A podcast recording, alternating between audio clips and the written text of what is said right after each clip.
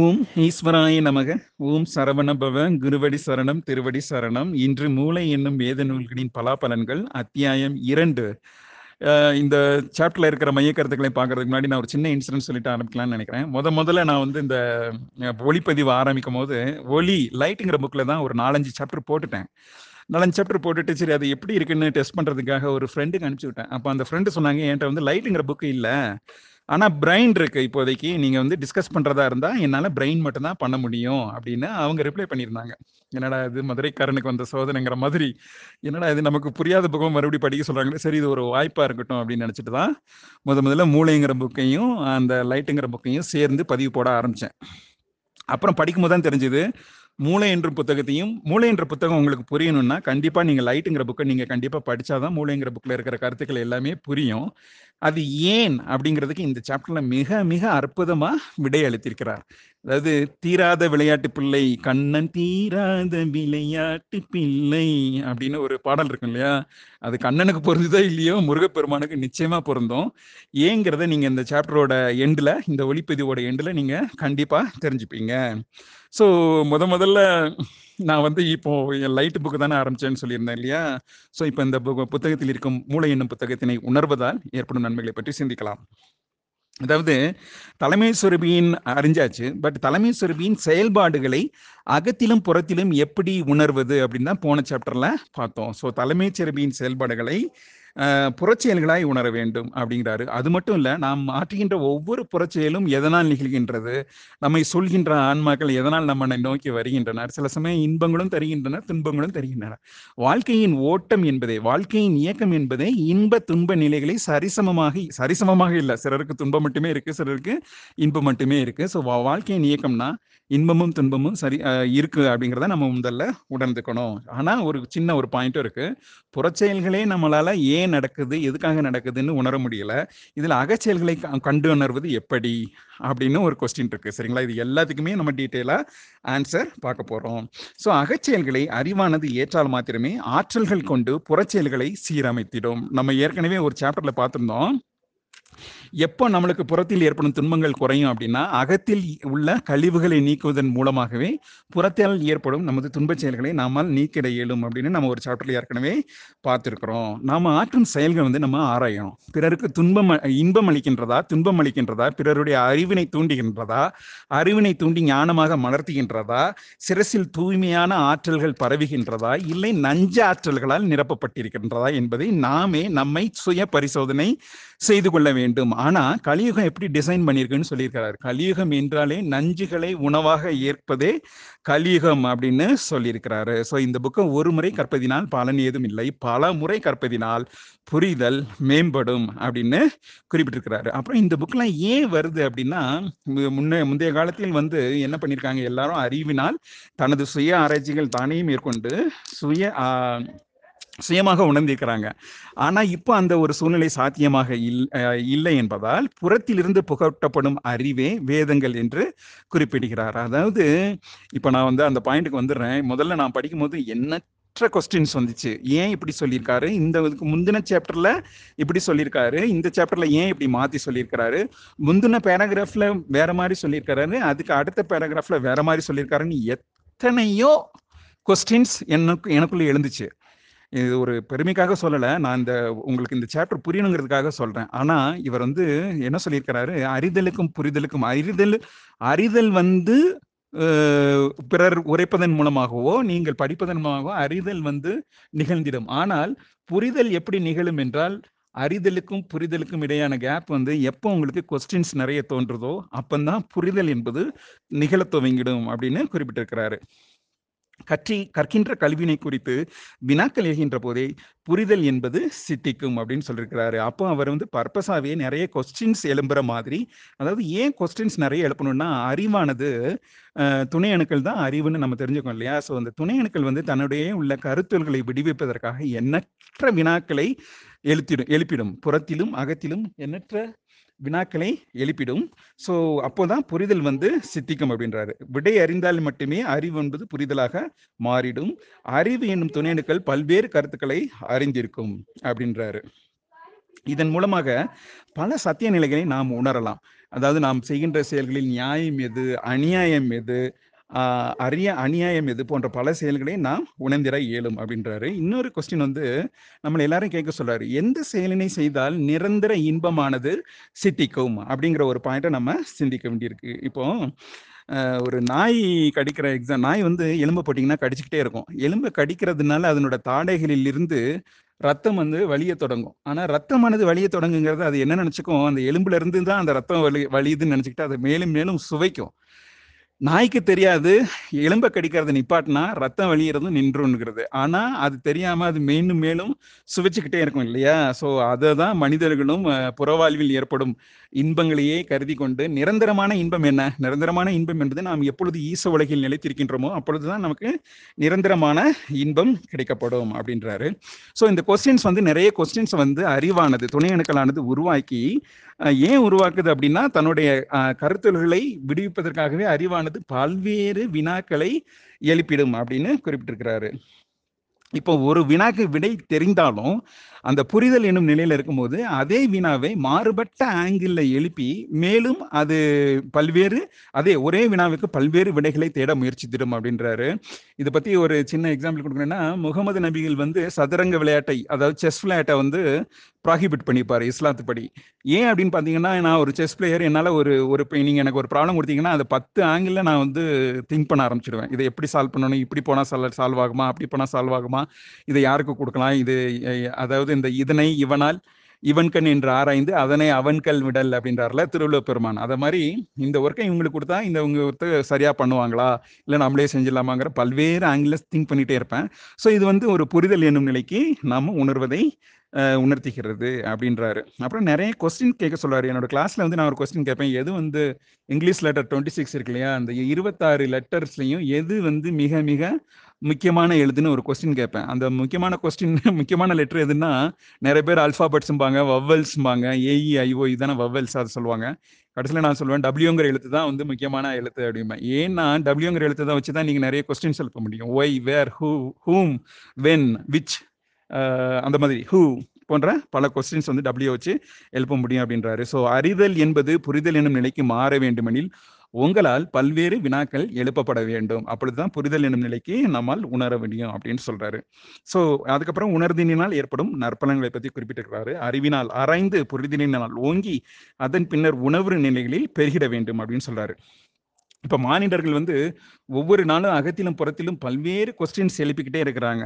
அவங்க எழுப்புற கொஸ்டின்ஸ்ல ரொம்ப முக்கியமானது எனக்கு ஏன் இத்தனை துன்ப நிலைகள் உருவாகின்றது என்பதையே.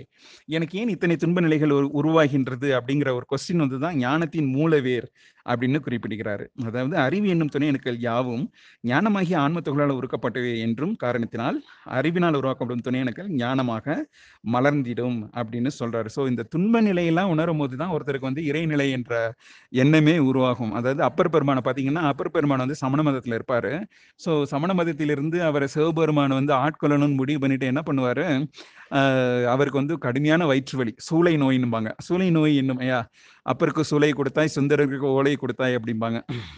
திருஞான சம்பந்தருக்கு பாலை கொடுத்தாய் அப்படின்னு சிவபெருமான் அவங்களாம் எப்படி ஆட்கொண்டார் அப்படிங்கிறது குறிப்பாங்க அந்த சூளை நோய் வரும்போது தான் அப்போ அவர் வந்து அவங்களோட அக்கா வந்து நீ எப்போ சைவத்துக்கு மாறேன்னு சொல்லி உனக்கு வந்து நான் சிவபெருமான்கிட்ட சொல்லி விடுதலை வாங்கி தரேன்னு சொல்லுவாங்க. அதுக்கப்புறம் தான் அவருக்கு அந்த வயிற்று வலியானது நீங்கிடும். ஸோ ஸோ இந்த மாதிரி ஒரு மனிதருக்கு வந்து துன்ப நிலை வரும்போது தான் அவருக்கு வந்து இறைவனை பற்றிய எண்ணங்களும் இறைவனை அடைய வேண்டும் என்ற எண்ணங்களும் தோன்றுகின்றன. புறவாழ்வில் ஏற்படும் துன்ப நிலைகளை மெய்ஞானத்தை ஈந்திடும் அப்படின்னு சொல்றாரு. எனக்கு கூட இந்த மாதிரி ஒரு சிமிலர் எக்ஸ்பீரியன்ஸ் இருக்கு. எனக்கும் ஒரு கடுமையான வயிற்று வலி வந்துச்சு. கடுமையான வயிற்று வலி வந்தப்போ ரொம்ப வாழ்வுனா என்ன? இனிமே இப்படி ஒரு பிறவியே எடுக்கக்கூடாதுங்கிறதுக்காக பிறவி துன்பத்திலிருந்து நீங்கிடணும். நீ எப்படியாவது விடுதலை அடைந்திடணும்னு பல்வேறு தேடல்கள் பல்வேறு ஞான குருக்களை தேடி அலைந்து பல்வேறு புத்தகங்களை படித்து கடைசியாக ஆன்மா என்ன சொல்றது ஞானாலயம் பற்றி தெரிந்து கொண்டு நமக்கும் நம்ம மீதும் கருணை கொண்டு ஆன்ம விடுதலை அழைத்திருக்கிறார் அகத்திய பெருமான் முருகப்பெருமான் மற்றும் உயிராற்றல்கள். அவர்களுக்கு இந்த தருணத்தில் நான் நன்றி சொல்ல கடமைப்பட்டிருக்கின்றேன். அப்புறம் புறவாழ்வில் ஏற்படும் துன்ப நிலைகளை பெருஞானத்தை எந்திரம் அது படிச்சாச்சு. இப்போ மாணிக்க வாசக பெருமான்லாம் என்ன சொல்வாருன்னா அகமார்க்கம். இப்போ அகமார்க்கத்தில் நம்ம பயணிக்கும் போது என்ன கொஸ்டின் வரும்னா புறமார்க்கத்தில் வந்து ஏன் இந்த துன்ப நிலை அகமார்க்கத்தில் பயணிக்கும் பொழுது இறைவன் ஒருவர் இருக்கிறாரா? அவர் எங்கிருக்கிறார்?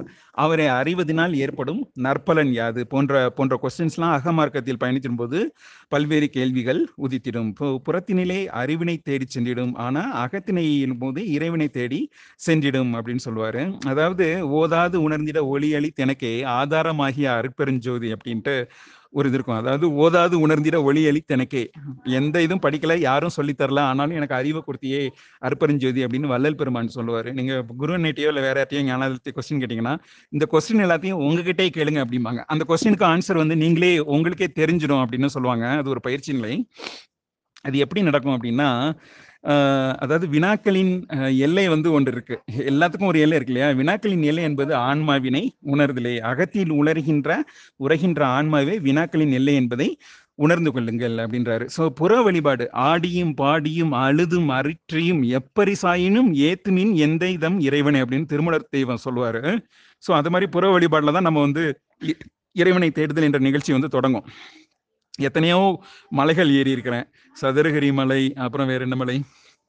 பர்வதமலை பர்வதமலைலாம் ஏறுறதுக்கு ரொம்ப கஷ்டம். ஒரு நாள் இரவு ஃபுல்லா அங்க தங்கியிருந்தேன். அந்த மாதிரி எத்தனையோ மலைகளுக்கு ஏடி இறைவனை தேடி தேடி சரியைங்கிறது அந்த நிலை தான். சரிங்களா? ஸோ சரியில வந்து புற வழிபாடுல தேடி தேடி அப்புறம் ஒரு கட்டத்துல சலிச்சு போயிருவீங்க அப்படின்றாரு. எவ்வளவோ தேடியும் இறைவன் கிடைக்கலையே இறைவன் எங்க தான் இருக்கிறாரு அப்படின்னு ஒரு மனிதர் தேட ஆரம்பிக்கும் பொழுதுதான் அவரோட அக வழிபாடு தொடங்குது.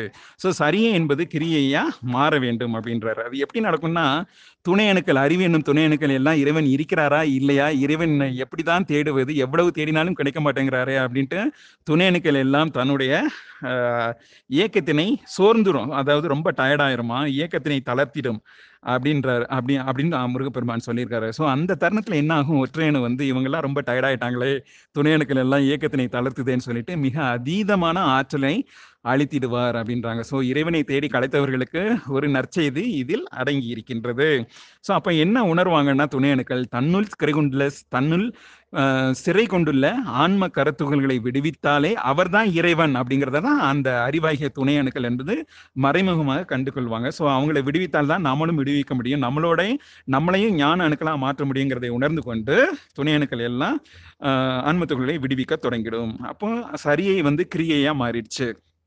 கிரியை என்பது அக வழிபாடு. ஸோ கிரியை மாறிடுச்சுன்னா அடுத்த நிலை என்ன? சரியை கிரியை யோகம் ஞானம் இல்லையா? ஸோ யோகம் என்பது ஒரே ஒன்றை பத்தியே சிந்திக்க ஆரம்பிச்சிருவாங்க. இந்த யோக நிலை சரியை கிரியை எப்படி பண்ணணும்? எல்லாம் ஆகமே இந்த புக்கில் அற்புதமாக கொடுத்துருக்கிறாரு பாரத்வாஜ மகரிஷிகள் ஐயா. அவர் ஒவ்வொரு டைமும் நான் அந்த புக்கை படிக்கும் போது எனக்கு எதனா ஒரு இதை உணர்த்துவார். உங்களுக்கும் அதே மாதிரி உணர்த்துவாருன்னு நான் வேண்டி விரும்பி ஐயாவே நான் கேட்டுக்கிறேன். ஸோ அந்த யோகம் என்பது ஒரே விதமான பணியினையே நாடி செயல்புரியதாகும் அப்ப யோகம்னா இப்போ நீங்க ஒரே ஒரு தியானம் ஏதாவது ஒரு தியானத்தை எடுத்துக்கிட்டு அதே திருப்பி திருப்பி ரிப்பீட் பண்றதா யோகம் அப்படின்னு சொல்றாரு. ஸோ யோகம் பண்ணும்போது ஏன் சில சமயம் யோகம் பண்ணும்போது என்ன ஆகுன்னா துணை அணுக்கள் எல்லாம் கருக்களை விடுவித்த பிறகு ஒரு விதமான ஆழ்ந்த தூக்க நிலைக்கு சென்றிடும். சில சமயம் நீங்க யோசிச்சிருக்கீங்களா? தூக்கம் நடக்கும்போது ஏன் வந்து தூ சாரி தியானம் பண்ணும்போது ஏன் நல்ல தூக்கம் வருதுன்னு யோசிச்சிருக்கீங்களா? அது என்ன காரணம்னா துணை அணுக்கள் எல்லாம் ஆழ்ந்த தூக்கத்துக்கு சென்றிடும். ஆழ்ந்த தூக்கத்துக்கு சென்று அப்புறம் ஆத்ம கருத்துகள்களை வந்து அழிக்கும் உணவினை ஏற்றி ஏற்றி ஏற்று காந்த ஆற்றலினை ஏற்றி ஏற்றி ஞான அணுக்களாய் மலர்ந்து அதெல்லாம் உயிரின் கூட்டு எனும் சத்தியக அணுக்களை சென்றடைந்துடும். சத்திய சத்தியக அணுக்களுக்கு சென்று அடைஞ்சிருச்சுன்னா அது எல்லாமே என்ன ஆகும்னா ஞான அணுக்களா மாறிடும். ஞான அணுக்களா மாறுறதுனால பல்வேறு உயர் அணுக்களை உயர் ஆன்மாக்களின் ஞான அணுக்களையும் அது ஈர்த்தே பெற்றுவிடும். ஸோ இந்த ஞானத்தை பகிர்வதால் உருவாகும் நன்மைகள். இப்போ பார்த்தீங்கன்னா ஆன்ம கருத்துகள்கள் எல்லாமே ஒளிரும் தன்மையை கொண்டிருக்கும். ஏன்னா அது அண்டத்தில் உருவான பாதரச துகள்கள். ஆனால் இதை நம்மளால் உணர இயலாது. அது வந்து ஒவ்வொரு ஆன்ம துகள்களும் நம்ம சிரசனை விட்டு வெளியேறும் பொழுது ஒரு ஒளியின் ரூபமாகவே வெளியேறுகின்றன. அதை நம்மால் உணர்ந்து விட இயலாது. ஏன்னா அது வந்து அது துணை அணுக்களால் சூழப்பட்டிருக்கிறதுனால. துணை அணுக்கள் என்பது மண்ணில் உருவானவை ஆன்ம கருத்துக்களோ விண்ணில் உருவானவை. ஸோ வந்து பல்வேறு வினாக்களுக்கு இந்த ஞானமானது மலர தொடங்கினால் பல்வேறு வினாக்களுக்கு தானாகவே விடைகள் தெரிந்திடும். அப்போ நீங்க சுற்றி இருக்க ஆன்மாக்கள் வந்து உங்ககிட்ட கொஸ்டின் கேட்கும்போது பல்வேறு நீங்க ஆன்சர்ஸ் கொடுத்தீங்கன்னா என்ன ஆகுனா உங்களுடைய ஆத்ம கருத்துக்கள் இங்க ஞான அணுக்கள் எல்லாம் நீங்க அவங்களுக்கு கொடுப்பீங்க. அப்போ உங்கள்கிட்ட ஒரு நிர்மலத்தன்மை இருக்கும். ஸோ நிர்மலத்தன்மை பசியோட இருக்கும்போது நீங்க எவ்வளவு உணவு ஆசையா உண்வீங்களோ அதே அளவுக்கு உங்களுக்கு நிர்மலத்தன்மை அடையும் பொழுது ஞான அணுக்கள் எல்லாமே மேல் மேலும் ஞான அணுக்களை உயரான்மாக்களிலிருந்து ஈர்த்து பெற்றிடும். அப்போ உயரான்மாக்களின் தொடர்பு உங்களுக்கு கிடைக்கும். நீங்களும் ஒரு உயரிய தெய்வ நிலையை மிக எளிதாக அடையலாம். ஸோ நிறைய பேரை கொஸ்டின் கேட்கறதுக்காக தூண்டுங்க. நீங்களும் நிறைய கொஸ்டின் கேளுங்க. அதனால ரெண்டு பேருக்கும் பலன் இருக்கு. கேள்வி கேட்பவர்களுக்கும் பலன் இருக்கு. கேள்வி ஆன்சர் கொடுக்குறவங்களுக்கும் பலன் இருக்கு. இப்போ நான் உங்களுக்கு சும்மா போட்டுக்கிட்டே இருந்தேன்னா அது யாருமே கொஸ்டின் கேட்குறப்போ எனக்கு சில சமயம் கஷ்டமா இருக்கும். பதிவு போடுறதோட நோக்கமே கொஸ்டின்ஸ் கேட்டு எல்லாரும் டிஸ்கஸ் பண்ணி நல்லா எல்லாரும் சேர்ந்து முன்னேறணும் அப்படின்னு தான் அதை பல டைம் நான் போட்டிருக்கேன். ஆனால் யாரும் அதுக்கு ரெஸ்பான்ஸ் பண்ணலங்கிறது எனக்கு கொஞ்சம் ஒரு சின்ன வருத்தம் தான் சில சமயம். ஆனால் இந்த புக்லாம் படிக்கும்போது ஒருவேளை நீங்கள் இதெல்லாம் படிக்க ஆரம்பிச்சிட்டிங்கன்னா நீங்களே கொஸ்டின்ஸ் கேட்பீங்க. நீங்களே எல்லாரையும் டிஸ்கஸ் பண்ண தோண்டுவீங்க நான் இதெல்லாம் படிக்கிறதுக்கு முன்னாடியே உங்களை தூண்டினேன். அது வந்து எனக்கு ஒரு சின்ன மகிழ்ச்சியாக தான் இருக்குது முருகப்பெருமானுக்கே எல்லா புகழும் முருகப்பெருமானுக்கே. ஸோ ரெண்டு பேரோட ஒளியிலை பாலம் என்பது வலுவரும் ஸோ ஒளியில பாலத்தில் தொடர்பு கொண்டுட்டிங்கன்னா கேள்வி கேட்பவர் அதற்கு பதில் சொல்பவர் இருவரோட ஞான அணுக்களும் முழுமையாக மலர்ந்து எப்பொழுது உங்களுடைய ஞான அணுக்கள் அனைத்தும் சூட்ச்ம நாடிகளாய் உருப்பெறுகின்றனவோ அப்பொழுதுதான் நமக்கு ஒளி உடல் என்பது சித்திக்கும். ஸோ ஞானத்தினை பிற ஆன்மாக்களுடன் பகிர்ந்து கொள்ளுங்கள். இன்னொரு பாயிண்ட் சொல்லியிருக்கிறாரு நன்றி என்னும் உணர்வே ஞானத்தை சார்ந்ததாகும் அப்படின்னு குறிப்பிட்டிருக்கிறாரு. நான் சில சமயம் ரொம்ப யோசிப்பேன் ஏன் கலியுக மனிதர்கள் எல்லாம் நன்றி உணர்வு இல்லாதவங்களா இருக்கிறாங்க? அப்படின்னு சில சமயம் ரொம்ப யோசிக்கிற மாதிரி இருக்கும். அதுக்கான பதில் வந்து இதில் கொடுத்துருக்கிறாரு. ஸோ புவியானது எவ்விதம் சூரியனை சுற்றுகின்றதோ மற்ற கோள்கள் எல்லாம் ஒன்றினை ஒன்று எவ்விதம் சார்ந்து சொல்கின்றதோ அதை போலவே மனித வாழ் மானுடர்களின் வாழ்வும் ஒருவரை ஒருவர் சார்ந்த வண்ணம் அமைக்கப்பட்டு இருக்கின்றது என்பது போன்ற உயரிய கருத்துக்களை தான் இதை சிந்திக்கிறோம். ஸோ அறிதல் புரிதல் புரிதல் வந்து ஏன் மலரணும்?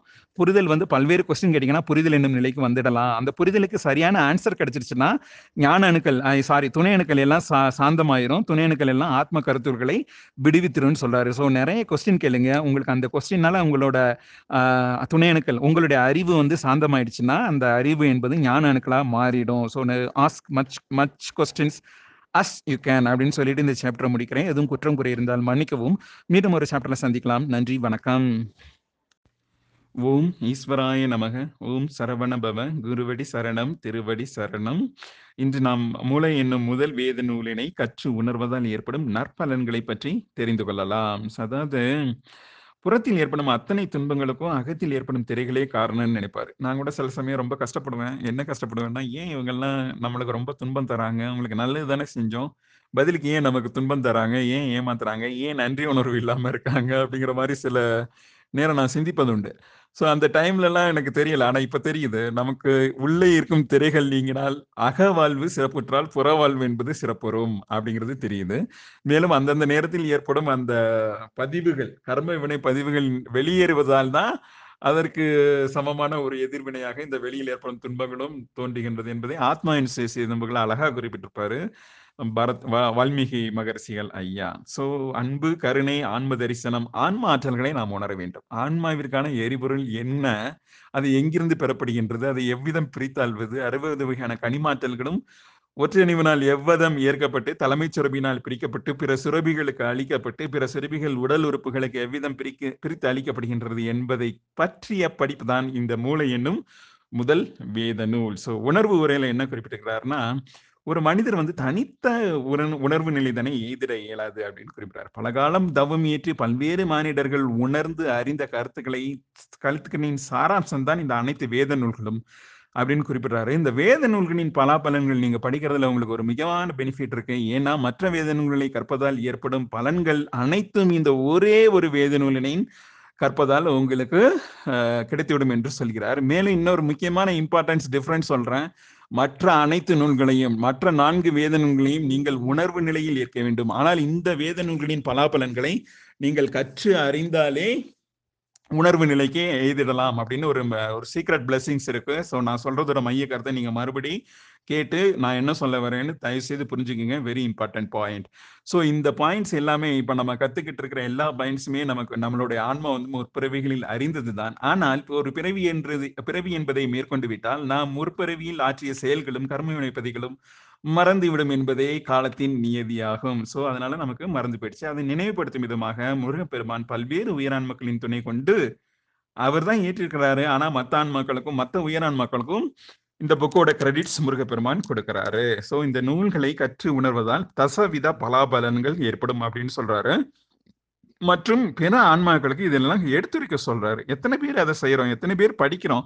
எத்தனை பேர் எல்லாருக்கும் சொல்லணும்னு நினைக்கிறோம்னு நினைக்கும் போது அதுக்கான கொஸ்டின்ஸ் நீங்க இந்த கொஸ்டின் நான் உங்ககிட்டே கேட்கிறேன். உங்களையே நீங்கள் கேட்டு அறிந்து கொள்ளுங்கள். ஸோ இந்த நூல்களை கற்றறிவதால் உள்நிலையாக ஏற்படும் மாற்றங்களை நாம் உணர்ந்து அறிய வேண்டும். அதாவது ஒரு புக்கை படிக்கிறதுக்கு முன்னாடி மனநிலை எப்படி இருக்கு? ஒரு புக்கை படித்து அறிந்ததற்கு பின்னும் மனநிலை எப்படி இருக்கு? அப்படின்னு நம்ம சுய ஆராய்ச்சி செய்யணும். கோபமும் பொறாமையும் வஞ்சக எண்ணங்களும் அப்படியே தான் இருக்கா? இல்ல குறைஞ்சிருக்கா? இல்ல மற்ற ஆன்மாக்களின் செயல்படும் விதத்தை நம்மால் அறிந்து கொள்ள இயலுகின்றதா என்பதை நாம் சுய ஆராய்ச்சி மற்றும் அகாராய்ச்சி புற ஆராய்ச்சி என்று ஆராய்ச்சிகளை செய்து கொள்ளே செய்து கொண்டே போக வேண்டும். அதாவது சத்விசாரம் செய்யுங்கள் அப்படின்னு முருக வள்ளல் பெருமான் சொல்லுவாரு. கூடுகின்ற சன்மார்க்க கூட்டத்தின் நடுவே நானே இருந்து குழாவுகின்றேன் அப்படின்னு சொல்லுவாரு. ஸோ இந்த மாதிரி நம்ம கொஸ்டின்ஸ் நிறைய கேட்டுக்கிட்டே இருக்கணும். இப்போ வானத்தில் ஏன் விண்மீன்கள் இருக்கின்றன அப்படிங்கிற அப்படின்னு பாக்குறப்போ அந்த விண்மீன்கள் எல்லாமே தனது சுயத்தினை உணர்ந்து பரத்தினையும் உணர்ந்து ஈசனையும் உணர்ந்து உணர்வு நிலைகளின் உச்சத்தினை எய்தியவர்கள் தான் விண்மீன்களாக நிலைத்துள்ளனர். அவங்க வந்து நமக்கு வழிகாட்டிட இயலும் அப்படின்னு முருகப்பெருமான் குறிப்பிட்டிருக்கிறாரு. ஸோ நம்ம அவங்களையே பற்றி பற்றற்றான் தாளினை பற்றியதால் அவர்கள் பற்றற்று இருக்கிறார்கள். நாமும் அவர்களின் பாதங்களை பற்றி நாமும் அந்த நிலையை அடைய வேண்டும். ஸோ இன்னும் ஒரு கொஞ்ச நாள்ல இன்னும் குரு இல்லாத நிலையும் உருவாகிடும் என்பதால் இந்த நூல்களை குருவாய் நின்று நிலைத்திடும். இந்த கலிகாலத்தின் முழுமைக்கும் குருவாய் நின்று நிலைத்திடும் நூலாக இந்த வேத நூல்கள் திகழ்ந்திடும் என்றே குறிப்பிடுகின்றார். அப்புறம் மூளை என்னும் வேத நூல்களின் பலாபலன்கள். நம்ம ஏன் இந்த புக்ஸ் எல்லாம் படிச்சு தெரிஞ்சுக்கணும் அப்படின்னா ஒரு காரணம் அறிந்தால்தான் காரியம் என்பது சிறப்புறும். காரணம் அறியாமல் செயலாற்றும் எந்த ஒரு காரியமும் எதிர்பலன்களை நல்கிடும் வாய்ப்பு உள்ளது அப்படின்னு குறிப்பிடுறாரு. ஃபார் அன் எக்ஸாம்பிள் நைட்டு எட்டு மணிக்கு மேலே அந்த ஆணவ ஆணவ பதிவுகளை நீக்கும் பயிற்சியை செய்யக்கூடாது அப்படின்னு பாரத்வாஜ மகரிஷிகள் ஐயா ஆகம வேதம் என்னும் நூலில் குறிப்பிட்டிருப்பார். ஸோ இப்போ நீங்கள் அந்த நேரத்தில் காரணம் தெரியாம அந்த நேரத்தில் அந்த காரியத்தை ஆற்றி விட்டீர்கள் என்றால் எதிர்மறை பலன்களை நீங்கள் பெற்றுவிடக்கூடும். அப்படிங்கிற ஒரு மைய கருத்து இதுல இருக்கு. அப்புறம் எந்தெந்த நேரத்துல எந்தெந்த ஆற்றல்களை ஈர்க்கணும் அப்படிங்கிற காரணம் தெரிஞ்சதுன்னா நீங்க அந்த காரியத்தை எளிதாக ஈர்த்து விடலாம். ஃபார் அன் எக்ஸாம்பிள் காலையில் ஒன்பது மணில இருந்து மத்தியானம் மூணு மணி வரைக்கும் நீங்கள் தாமிர ஆற்றலை தான் ஈர்த்து கொண்டிருப்பீர்கள். ஸோ தாமிர ஆற்றல் என்பது பண்பினை நல்கிடுமா? தாமா எஸ் பண்பினை நல்கிடும். ஸோ அந்த மாதிரி நம்ம வந்து ஒரு காரணம் தெரிந்து காரியத்தினை ஆற்றிட வேண்டும். அதாவது தலைமைச் சிறப்பி வந்து எல்லாமே தெரிஞ்சிருப்பாங்க. அவங்க ஏன் எல்லாமே தெரிஞ்சிருப்பாங்க அப்படின்னா முதன் முதலாக தாயின் ஆன்மத்துகளும் தந்தையின் ஆன்மத்துகளும் உராய்ந்து வெற்றிடத்தில் அதாவது உராய்ந்து உராய்ந்து உராய்ந்து பல்வேறு உறுப்புகளை உருவாக்கி உறுப்புகளின் தொகுப்பான உடலினை உருவாக்கி அதன் பின்னே விழிகளின் கூட்டில் வந்து அமர்ந்து விடும். ஸோ அந்த இடத்துல வந்து ஒரு வெற்றிடம் உருவாகும். அந்த வெற்றிடம் என்பது அனைத்தையும் அறிந்திருக்கும். அந்த அனைத்தையும் அறிந்த அறிவை தலைமை சுரபி அதே இடத்தில் உருவாவதால் அதுவும் பெற்றிருக்கும் அப்படின்னு குறிப்பிடுறாரு. ஸோ தலைமை சுரபி உருவாகும் இடம் என்பது ஈச மையத்தை ஒத்ததாக இருக்கின்றது. ஈச மையத்தில் எவ்வாறு பாதரச துள்கள் உருவாகி நிலைத்து வெளியேறுகின்றதோ அதே மாதிரியான ஒரு உணர்வு நிலையை தலைமை சுரபி என்பது பெற்றிருக்கும். ஸோ முதன்மை பலன் என்பது ஈசனை உணர்தலே ஆகும். ஈச மையம் என்னும் மையத்தில் எவ்விதம் அந்த ஈசன் அமர்ந்திருக்கிறார்? சூரியனின் மையம் எது? அந்த அண்ணலின் இருப்பிடம் யாரும் அறிகிறார்.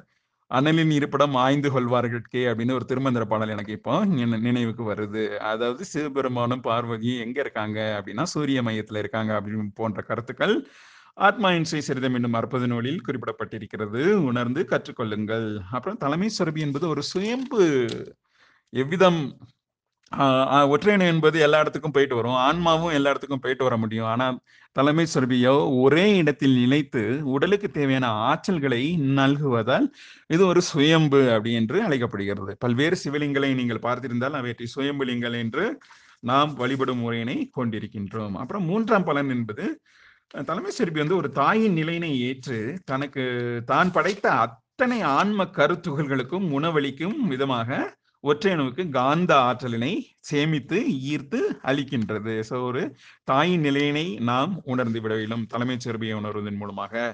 நான்காவது பலன் என்பது அகம் புறம் என்று இரு நிலைகளில் நாம் இந்த தலைமை சிறப்பை ஆற்றிடும் செயல்களை ஆற்றிட வேண்டும்.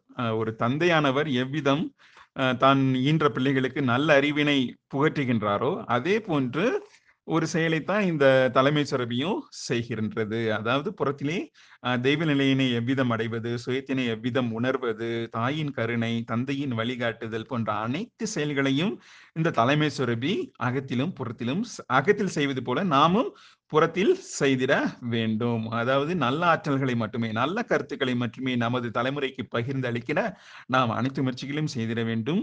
பல தீய கருத்துக்கள் இந்த கலிகாலத்தில் நிகழ்கின்றன. ஆனால் அவற்றை நமது நமது சிறு பிள்ளைகளுக்கு நல்ல வழி காட்ட வேண்டும் என்பது போன்ற கருத்துக்கள் இதில் குறிப்பிடப்பட்டிருக்கின்றது. அப்புறம் தலைமை சுரபி என்பது நஞ்சினை களைக கலைகிறது இல்லையா? ஸோ பல்வேறு ஆற்றல்கள் தலைமை சுரபினை அடைந்தாலும் நஞ்சினை கலைந்து நஞ்சினை வந்து சந்திர சுரபிக்கு கொடுத்துவது போல நாமளும் செயல்பட்டு நல்ல அறிவை மட்டுமே நமது சந்ததிக்கு கொடுத்திட வேண்டும். அப்புறம் ஆறாவது பலன்களாக தலைமை சுரபி எவ்விதம் சந்திர சுரபிக்கு நஞ்சினை அளித்து, சந்திர சுரபி எவ்விதம் நஞ்சுகளை நரம்பிழைகளாக உருமாற்றி அருளுகின்றதோ, அதே போல நமது வினைப்பதிவுகளின் கழிவுகளை இறை ஆற்றலை துதிப்பதன் மூலமும், தான தர்ம நிலைகளை ஏற்பதன் மூலமும் செய்திட வேண்டும் அப்படின்னு சொல்றாரு. ஸோ இந்த வல் அந்த ஔவையார் பிராட்டி சொல்லியிருப்பாங்க இல்லையா? "அரிது அரிது மானிடராய் பிறத்தல் எரிது அந்த லாஸ்ட்ல பார்த்தீங்கன்னா என்ன சொல்லுவாங்க? "தானமும் தவமும் தான் செய்தல் அரிது, தானமும் தமமும் தான் செய்த காலையில் வானவர் நாடு வழி திறந்திடுமே." அப்படின்னு கொடுத்துருப்பாங்க அதாவது தானம் அப்படிங்கிறது இதுல என்ன கொடுத்துருக்காங்கன்னா உங்களுக்கு அருட்செல்வம் நிறைய இருக்குன்னா, அருட்செல்வத்தை அனைவருக்கும் தானம் கொடுங்க. பொருட்செல்வம் நிறைய இருக்குன்னா, தனக்கு மிஞ்சியதை அனைவருக்கும் தானம் கொடுங்க. அப்படி செய்யும் போது வானவர் நாடு வழி வழி திறந்துடுமே அப்படின்னு சொல்றாங்க. ஸோ நம்ம எல்லாரும் போக வேண்டிய இடம் வானம் வானம் தான்.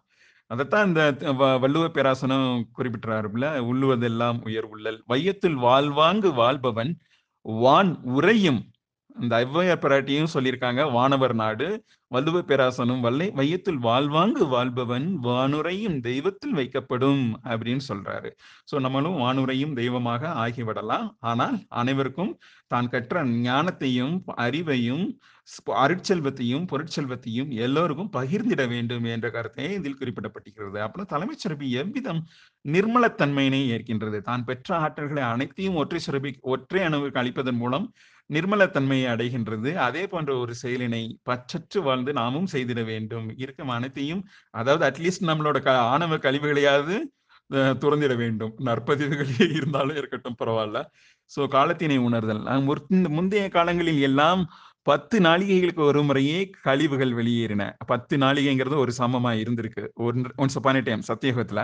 அப்புறம் நெக்ஸ்ட் டைம்ல நெக்ஸ்ட் 2வது, 3வது திரேதா, துவாபர யுகங்களில் வந்து ஆறு நாளிகைகளுக்கு ஒரு முறை கழிவுகள் வெளியேறி இருக்கின்றன. இப்போ கலியுகத்தின் எல்லை என்பதால் மூன்று நாழிகைகளுக்கு ஒரு முறை கழிவுகள் வெளியேகின்றன ஸோ இதுதான் சாமம் அப்படின்னு சொல்றாரு. ஸோ சாமம் வந்து யுகத்துக்கு யுகம் மாறுபட்டிருக்கின்றது. காலத்தினை உணர்தல் அப்படின்னு ஒரு கருத்து இருக்கிறது. அதாவது மொத்தம் 24 ஹவர்ஸ் இருக்கு இல்லையா? இந்த உலகத்துல.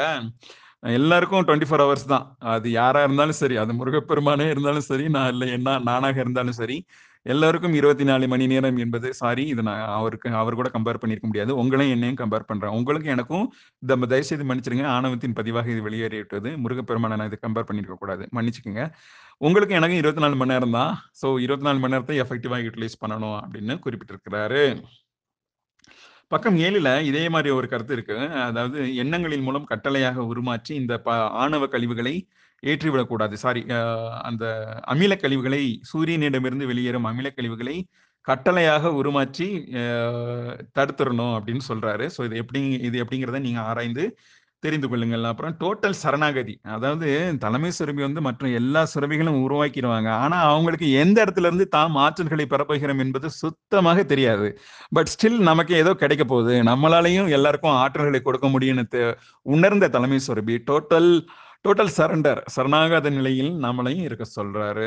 அப்புறம் எல்லாருக்கும் இதை வந்து பகிர்ந்து கொடுக்க சொல்றாரு. தானத்தையும், தவத்தினையும், அருளையும், பொருளினையும் தான் பெற்ற அனைத்து மக்களுக்கும் இது பகிர்ந்து அளிக்க வேண்டும் என்றே குறிப்பிடுகின்றார். ஸோ இதுதான் மூளை என்னும் முதல் வேத நூலை கற்பதால் ஏற்படும் தசவித பலாபலன்கள். ஸோ மீண்டும் ஒரு சாப்டர்ல சந்திப்பலாம் சந்திக்கலாம். நன்றி, வணக்கம். குறை இருப்பின் மன்னிக்கவும். குற்றம் குறை இல்லாத மனிதர்கள் யார் இருக்கிறார்கள்? என்னுடைய பதிவுகளிலும் குறை இருப்பதற்கான வாய்ப்புகள் நிறைய இருக்கின்றன. இருப்பினும் முடிந்தவரை நல்லதை பகிர்வோம், நல்லதையே பெறுவோம். நன்றி, வணக்கம்.